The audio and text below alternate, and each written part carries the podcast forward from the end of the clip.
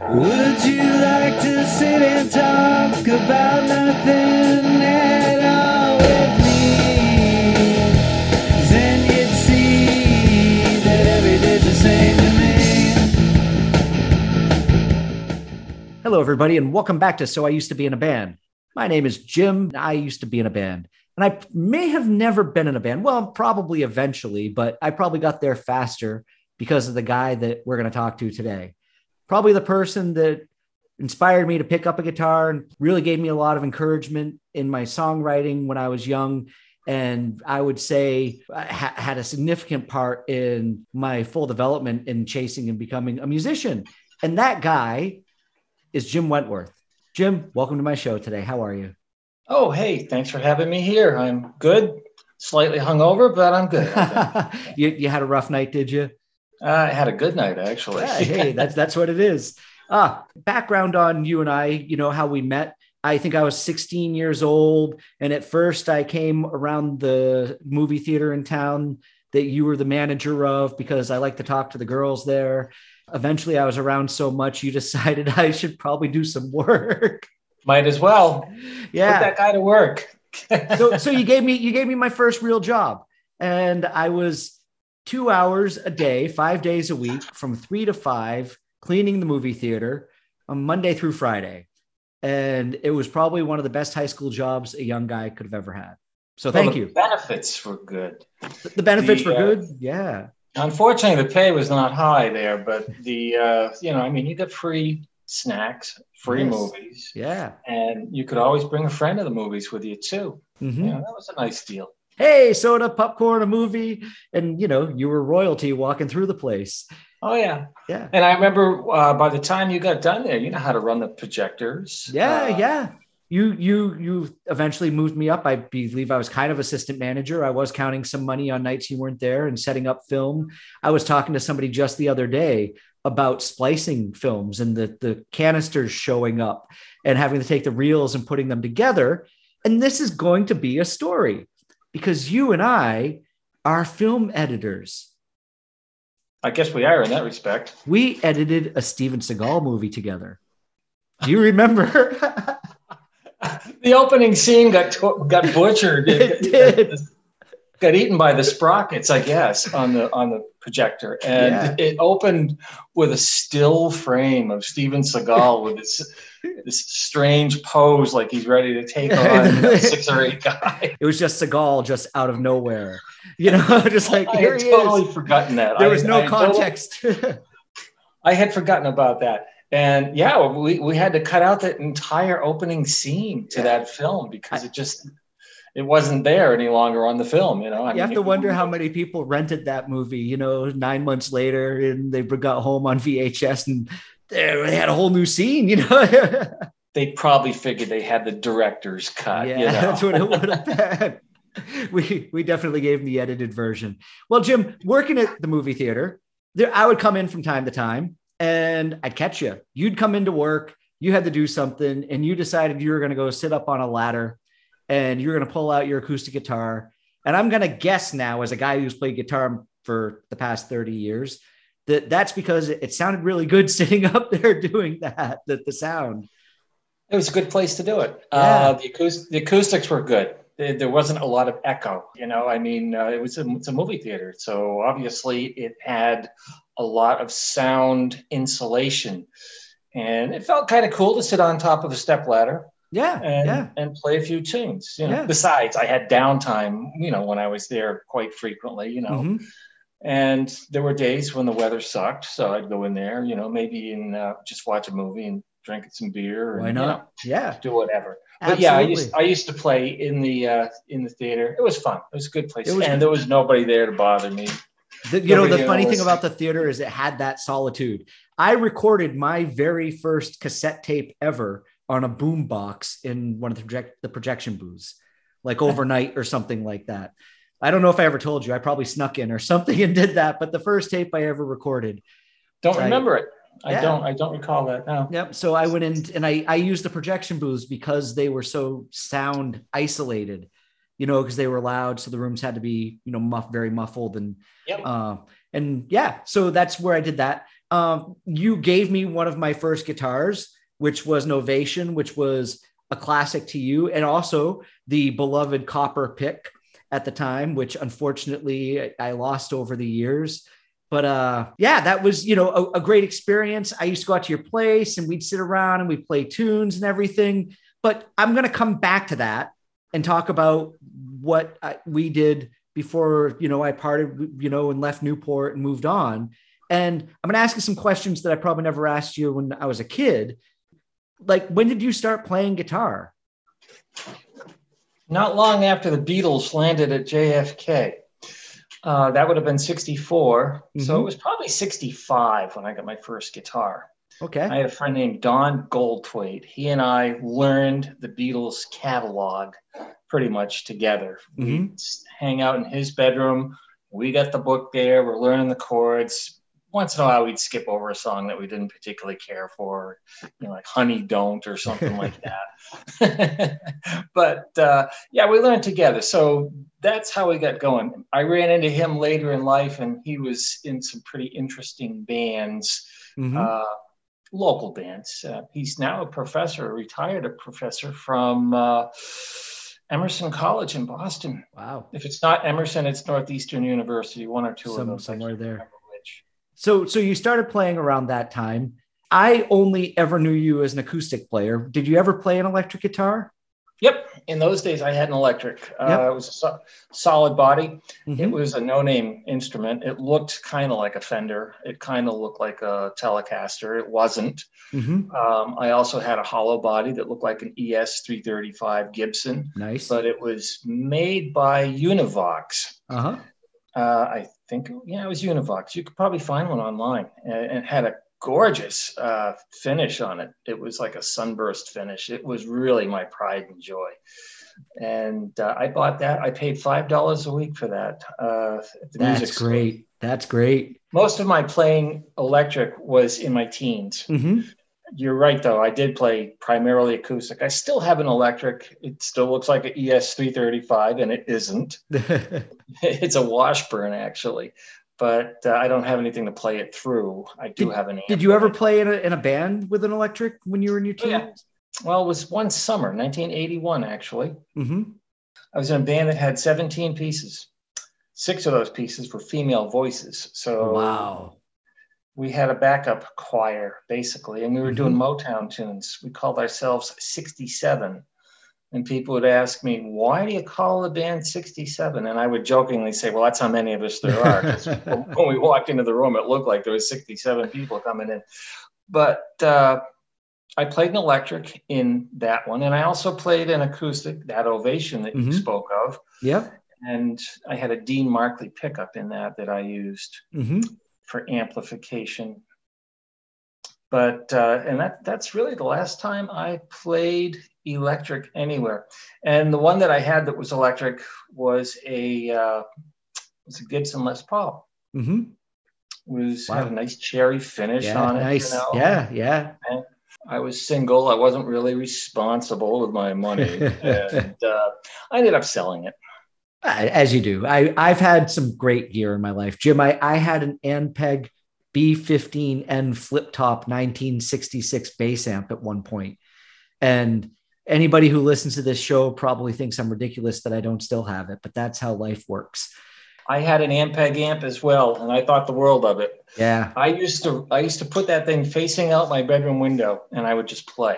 And the neighbors got to hear me whether they wanted to or not. I, I thought I was really cool then, you know. Here I am playing Last Train to Clarksville or something by the Monkees, you know.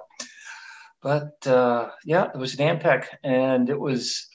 I actually used to get radio signals through that. Really, it picked up the see, airwaves. I could see WKXL's tower from my house, and when I wasn't playing anything on on this on this amp, all of a mm-hmm. sudden it would start playing music from WKXL. so well, can I ask you? Can I ask you about the band you used to tell me about when when I was hanging with you back in the day, called the Crew? The Crew. The name the Crew came about in the late '60s when I was in high school. Mm-hmm. Uh, with some friends, we referred to ourselves as the Crew. Yep. Uh, these were not the same people who were in the band, the crew, but I liked that name, you know, considering we were the crew. We started in 1981 and mm-hmm. it was it was an offshoot of this 17 piece band several of the horn players were high school students mm-hmm. uh, one had just finished high school and was heading for the u.s military academy at west point that's where he was next going to go to school and his younger brother played trombone and there was a third musician who was a trumpet player these guys were 10 years younger than me mm-hmm and uh, we became friends. I had I had my own apartment. I was newly divorced and looking mm-hmm. for different friends, I guess.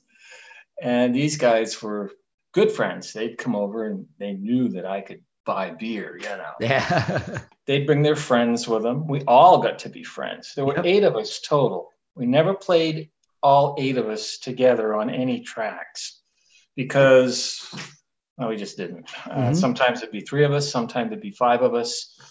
I would take out that ovation mm-hmm. and start playing a riff. Just playing a riff. Riffs are so easy to come up with. record riffs, you know, you can do them all day long. Yeah. And uh, we just hit record on the cassette player. We would have a 90 minute Maxell tape in there, and we would record 45 minutes of music in a session all spontaneous. Uh, I might start with the lyrics, but someone else might start with the lyrics. Yeah. Uh, the other instrumentation in our early years was bottles, a kazoo. nice. Uh, bottle caps, uh, general uh, mayhem things. You know. You know, the funny thing is, this sounds like a band that would have fit right in in Burlington, Vermont. Oh yeah. yeah. yeah. Well, maybe. Who knows? But everything we did, with the exception of maybe one or two songs over the seven years that we were together, was spontaneous. Mm-hmm. I wrote one or two songs and we recorded those. And you know, they didn't sound anywhere near as good as our usual stuff, which was let's just kick ass and we'll sing about the next subject, you know? Mm. Uh, so it was a real improv band. Yeah, yeah, yeah it, it, definitely improv. Was, I mean, yeah. it, it is funny because you know people talk about jam bands, but I don't know. There's something about it that I think is more artistic than even that because a lot of what you hear with jam bands, and and I know you've been a fan of the Dead and Dylan, and I don't know if you know about Phish. You and I didn't know each other when they came about and got big. Well, I uh, didn't. I, I didn't listen to Phish all that much. You know, yeah. when they started jumping straight up and down, and you know, they, they look like cylinders in an automobile or whatever. I, I had a love hate relationship with Phish because I didn't mind their music. But when I was in Cinderblock Baby in 1995, 1996, people would come to our shows and yell at us to play Phish songs. And I would yell back at the audience, well, you know, you go to Phish to see Phish. Why can't you come watch us to see us play? We're a Vermont band too. What I did see over in Burlington was a lot of that kind of cool experimental music. And, you know, you talk about bottle caps and bottles and playing different things and kazoos that stuff's fun. You know, it is. The zanier it, it gets sometimes, it's very Zappa.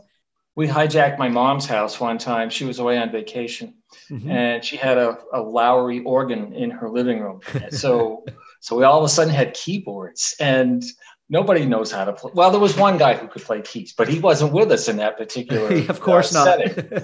he ended up learning how to play the guitar very well. This is Mike Morris. Mm-hmm. You can find him on YouTube. Actually, he's been a longtime friend. He actually played a song for us when Martha and I got married at our oh, wedding. Oh, wow.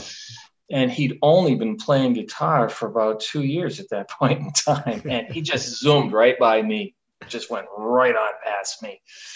Uh, great guitar player. So when we got together and he was there, we, we had two guitars playing. And he also played trumpet and yeah. he also could play keyboards incredibly well. Had a lot of talent. Had a lot of talent. And uh, he really became when when he was playing with us, he was the leader. He really was the leader, and I, I deferred to him. You know, I said, "Geez, I'm crow. As long as we've got this kind of talent, let's do it." He's doing it. We became kind of bluesy at that point. Uh huh. Did you of, did you ever tell me about a time you played a Blues Brothers set list somewhere once though? We did. It was a it was a one off deal. We did it for a weekend actually. I just Uh, thought that was so cool. Yeah. we we did that at Concord High School. hmm There were eleven or twelve of us in that p- particular band. We had a horn section. We had three guitar players, of which I was one. And the guy that I was just describing to you actually was Jake Elwood. Uh, was Jake Jake Blues? No, Jake Blue. Yeah. Jake John Belushi's character. yes. he was he was John Belushi's character on stage for this particular uh, endeavor. He he invited me to. You want to do this? I said, he you know me. I'm, I'm like Jim Bowen's wife. I'm an introvert. I played on another setting with him. We played out in, in a bar on uh, New Year's Eve. And it, I don't don't ask me exactly what year, 86, 87, something like that. And it was just the two of us. Mhm. And uh, thankfully, thankfully, he knew what he was doing because he said, "Let's do this song." And I said, "I don't know that song. You know, I'll, I'll follow along with you. You know, perhaps." We had fun. We had fun, but I I always had stage fright. It was one of the things that really bothered me Mhm. when I played in a 13 piece band or 16 piece or whatever. I It had took- a lot of other people. It, it took me a lot of years myself. You know, as much as I was the confident young guy you knew in Newport that wanted to be an actor, and I'd get up on stage, do the musicals and things like that.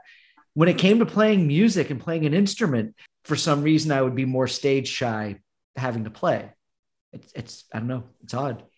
It's two different things. I don't. I, I'm not sure why I could play in front of my crewmates. Perhaps that was, uh, you know, I guess because we were buddies and we were all having a yeah, good time. yeah, you're you playing in front of your friends. and we're in my Yeah. living room, you know. Yep. So it was it was different, and we we had a few different locations, and the neighbors always did manage to find a way to complain. You're a little loud up there, you know. Uh, As they do. and the police show up a few times. I mean, we were just Yeah. playing music. That's all. That's all. Well, Jim, I'll bring it around to you know there are some some things that I know you'll you know uh, probably have some humble reaction to, but I, I already mentioned one thing to you in a message I sent off to you, and I think anybody who goes out there and the Beatles become a seminal part of their music experience, their growth.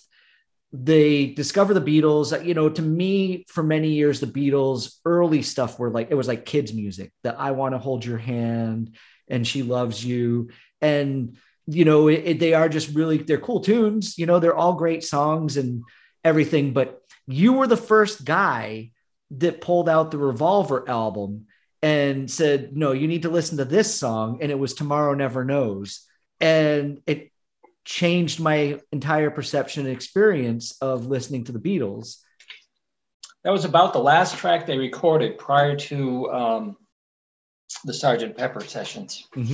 After that, the first thing you heard was Strawberry Fields Forever and Penny Lane. They were released prior to the Sergeant Pepper release. They, they I've, were been, recorded. I've been to both those places now Oh, have you? Yes. Well, I'm envious. I am envious of you there. But yeah, Tomorrow Never Knows. Hell of a song, really, you know, and it did not receive AM airplay back in its day.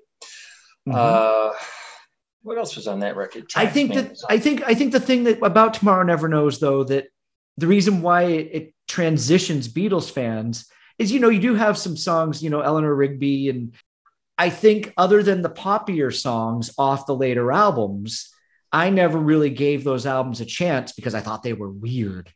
And Tomorrow Never Knows was that song that kicked the door open to allow me to listen to the weird stuff and realized there was a lot of really cool things written in there. And you you know you were the first one to be like well you know that's a backwards guitar solo sound playing over and stuff like that. And you know when you're a young guy learning about music that's that's a big deal. And you said it would be. you you said to me that you know like it's only because you you're older than me and you heard it first. But the cool thing for you is there's there's no generation behind you the beatles with your generation and then projecting forward onto the generation ahead and ahead all that has just built up from there and so i think it's cool you know it, it puts me right back at like second tier generation of getting beatles knowledge experience handed down so it's cool. You know, I, I'm always going to be very happy about that. Um, other other bands, MC5. Come on.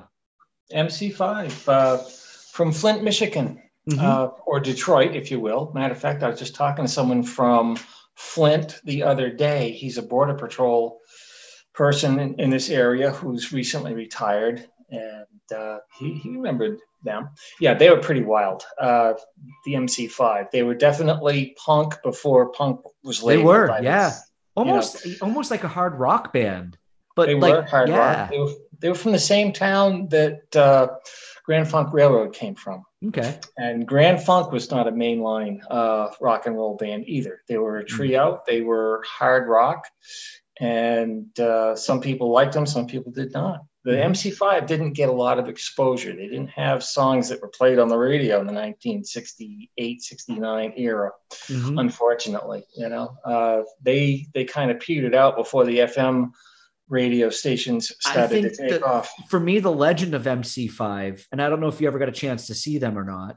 The legend of them to me is the fact that their first debut album is a live album. How many bands out there can have, a- you know, even as successful as theirs was, even if it wasn't a chart topper, you know, that much success and have that much influence because they had such a reputation for being such a good live band.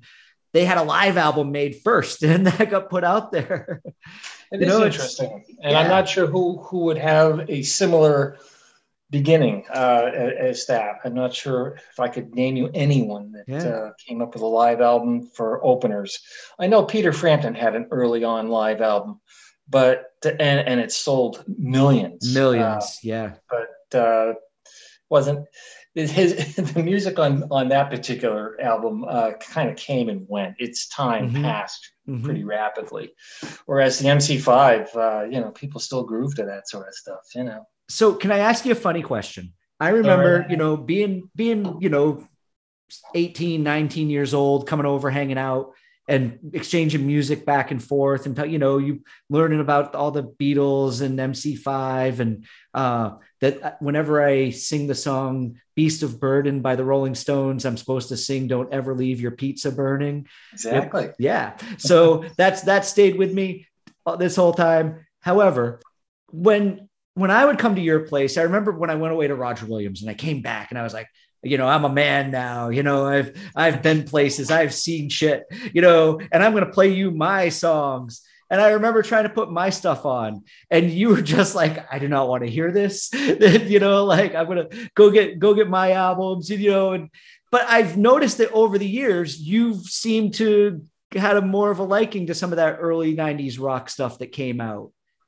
Well, I guess I could sit down and listen to some Nirvana or I could listen Yeah. to uh, Metallica. You know, Mhm. these were guys that you were pretty much in tune to. Yeah. I remember from the 80s, uh, the girls at the movie theater were into The Cure. They were into, uh, let me see, who You know, else? I'll stop you right here, Jim, because I'll say this. One of the cool things about the movie theater as well is those girls at the movie theater were the other half of this musical education that I had. You Yeah, were one, yeah. you were you were one part of it, but you're right. I the first time I heard Pink Floyd Dark Side of the Moon in its entirety, somebody had left on a cassette tape there. Uh, you know, I, I would go in to clean the movie theater and I didn't bring music with me, but the, the boom box was there on the shelf and the few tapes would get left behind and I would just put stuff on.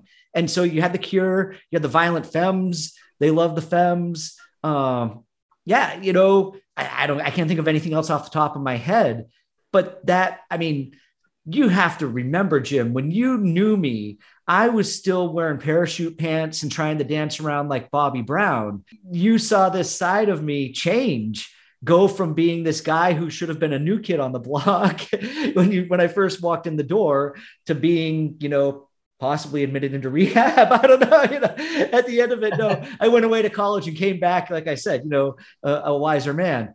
But I don't know that that experience of working at the cinema and that those songs that those girls had, you know, the music there definitely was that other half of me not being a pop guy my whole life. Oh, yeah, I guess so. You know, uh, the Smiths were another band. that they nah, were that's into. it. Yep. they were definitely into the Smiths. Um, you did say the Violent Femmes, but there was another band that was kind of like them, the Red Hot Chili Peppers. Yes. Yep. They were kind of popular in those times as well. Not that they've ever been real popular with me, but you know, I mean, I listen to their music as well. Yeah. of course, Yeah, because yeah, it was yeah. on. You know, Mhm. I go to work and they're playing their tunes, and uh, yeah, I, I got a lot of mileage out of that stuff. It was fun. it was music. fun. We have so much in common. We're we're both Jim. Well, this is true. Yep. We both wound up in well, you know, Orleans County. We both ended up in Newport, Vermont. Yep, yeah, we did. We did. We were born in the same hospital. Uh, we were born in the same town. The hospital I was Oh, that's true. That's true. That I was in the new hospital. preceded yours. uh, they yes. built a new one uh, just for you, I think. so Concord, New we were- Hampshire. Yeah, we were born in Concord. yes, we uh, were, and we didn't know each other there. That, no, no. that's you had a better chance probably of having bought your first suit off my dad at Sears. Uh, you know, back in those days. it's very possible. Yeah. I, Um, I know one place where you used to live, which was um, in Boscawen. Mhm. It used to be a Howard Johnson's restaurant. Turnpike And- Terrace. Yes, Yeah. and I had eaten in that restaurant before. I had, I think that very building, the first one that's there, was the one that I lived in first. Yeah, So yeah, so it was a Howard Johnson's restaurant. Anyway, yeah. Well, so we do okay. have some common ground. There's no we, doubt about we, that. we we both have wives who are nurses. Yeah. Yeah. You know, uh I- I- the the parallels and you know, we've both taken moments in our life where we've said, "Hey, let's take a giant leap of faith and go try something new." And that's what you did when you wound up in Vermont, and that's Yep. what I did coming here to Scotland. I, I would say your leap was a little bit longer than mine. it was it was it was a, it was a, it was a big big leap. but uh, when you're when you're with the right person and you feel I'll go anywhere for you, that type of thing, you know, Yeah. uh, that's that's really cool. And from everything I've learned about you in the years that you've been in Scotland, you've been a happy man.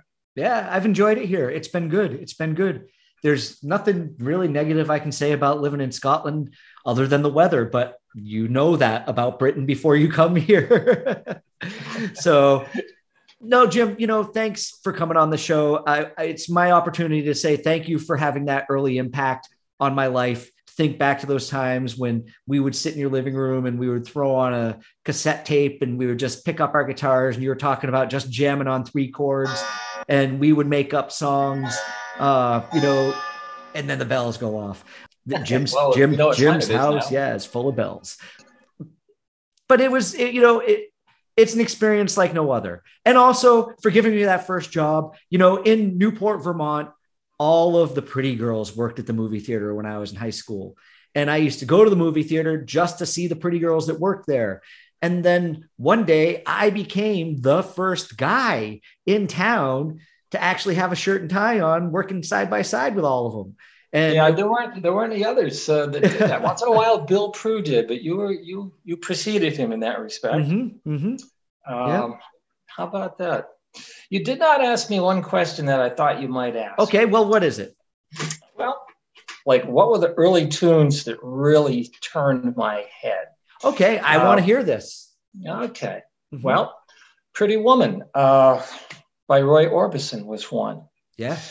Uh, Be My Baby, the Ronettes, produced by Phil Spector, was Mhm. another. We're talking 1964 on both of those. Ronnie Spector's voice is, um, um yeah.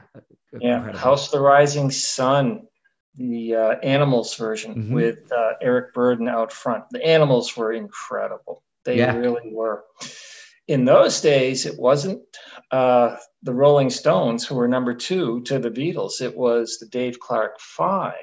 Okay. They were selling records just like the Beatles were. The Beatles were obviously the top dog. Mhm. But uh, Dave Clark Five in 1964 was considered the second best band around. Dave Clark Five, they're British, aren't they? Oh yeah, all Yeah. the good bands were British. Yeah. all, all the good bands in those days seemed to be British. They really did. But uh, the DC Five definitely, the Stones, the Kinks. Gee whiz. Oh yeah, yeah. How can you? And they got banned from performing in, in the USA for almost five full years at the height of their career. Yeah. From 1966 to 72, they did not play here. They, Why were they just- I guess they had been too rowdy or something like that. Oh, that's the exact funny. reason isn't isn't in print, so I don't know what it is. But And who knows what they Led Zeppelin was getting away with while they were flying around the country. Yeah, and the Kinks ended up being one of the best shows I ever saw. Uh, you know the kinks the kinks were one of those albums that you played over and over again when i would come over and visit or not an album but you know different albums of theirs. There was always something you would play and i definitely carried the kinks down the road with me. And actually i'm going to bring up one more band because i told my wife that you know if i die before her or if i'm actually lying in a coma and you need to wake me up that is the song tunnel of love by dire straits and the guitar Oh. solo at the end of it. That's one extremely great piece of music in Yes. my book. yes That's from the album Making Movies. Uh, that's Mm-hmm. the album I have it on. I think it's also I think it also appears on Love Over Gold, but I could be wrong about that. But it was Making Movies. It's a 1980 release, Mhm. and Romeo and Juliet was on that LP as Yeah. well. And that and Tunnel of Love are two songs that just really got to me in the summer of 1981. I could just listen to those all day long while I'm reading anything, you know, sitting by my poolside at my mom's house. Uh, very nice experience. But of Love, yeah, I never got to see Dire Straits as I know you did. I was fortunate enough to get the chance to see them, and I got to see them play both those songs. How about So, that? Yeah, Not it was bad. it was amazing. It was amazing. Mark Um, Knopfler for president, except he's British, so it can't happen here. he's Scottish, actually.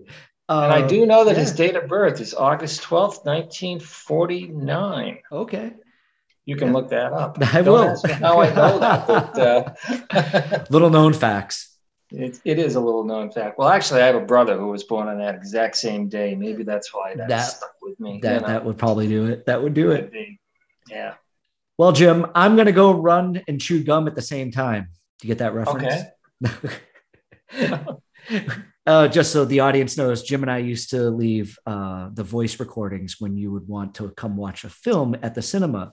And there was a Jean Claude Van Damme movie where there was a scene with him running down the street and chewing gum. And Jim said in one of the funny messages, which we eventually got banned from making, Come see Jean Claude Van Damme run and chew gum at the same time. We had a lot of fun making those We did. uh, those tapes uh, for the answering machine. We would crack ourselves up. We'd make six or eight different ones before we could finally, you know, come up with one that was usable for you know for the general public. That's how Quigley down under. Come see I Quigley. want to see Quigley down under. that was Tom Selleck. Uh, That was. yeah, it was Tom Selleck movie. All right. Yeah. Oh, we had fun doing those. Had a- And of course, y- you could do buckwheat. I could not. it's, it's been a while. I haven't. It's been a while since I've done buckwheat, so I wouldn't be able to do it now. Oh. But it's one that I recall. Mhm. Eddie Murphy's buckwheat. Very good. All right, Jim. I'm going to call it a show now. But I'm glad you interjected and we added that stuff on to the end. I know that you're uh, going to have a lovely Vermont evening there in the autumn, listening to the starting to see some uh, fall foliage. Yeah, uh, yeah. It's not it's not there yet, but if you were to talk to me next week, it might be. It it's might be. coming on pretty good. Good. The weather's nice too. It's uh, right now it's probably close to 70 degrees Fahrenheit, nice. you know. Yeah. And uh, the, the sun is coming out. We had rain this morning, but Mhm. we needed rain. It's been dry here. What can I tell you? Well, let me do, I'm going to do my sign off and then hang there and I'll come back and I'll chat with you in two seconds. Okay. All right. Hey, everybody. Thank you for listening. So I used to be in a band. It's been incredible to have a conversation with Jim Wentworth this uh, evening, afternoon for him as we reminisce about the times we had. Uh, you know, I had learning about music and, and that whole journey and trip, and then, you know, learning about Jim's history and playing music. Fantastic. And I'm glad to know it. So until next time, hope to see you here again. Bye now. Would you like to sit and talk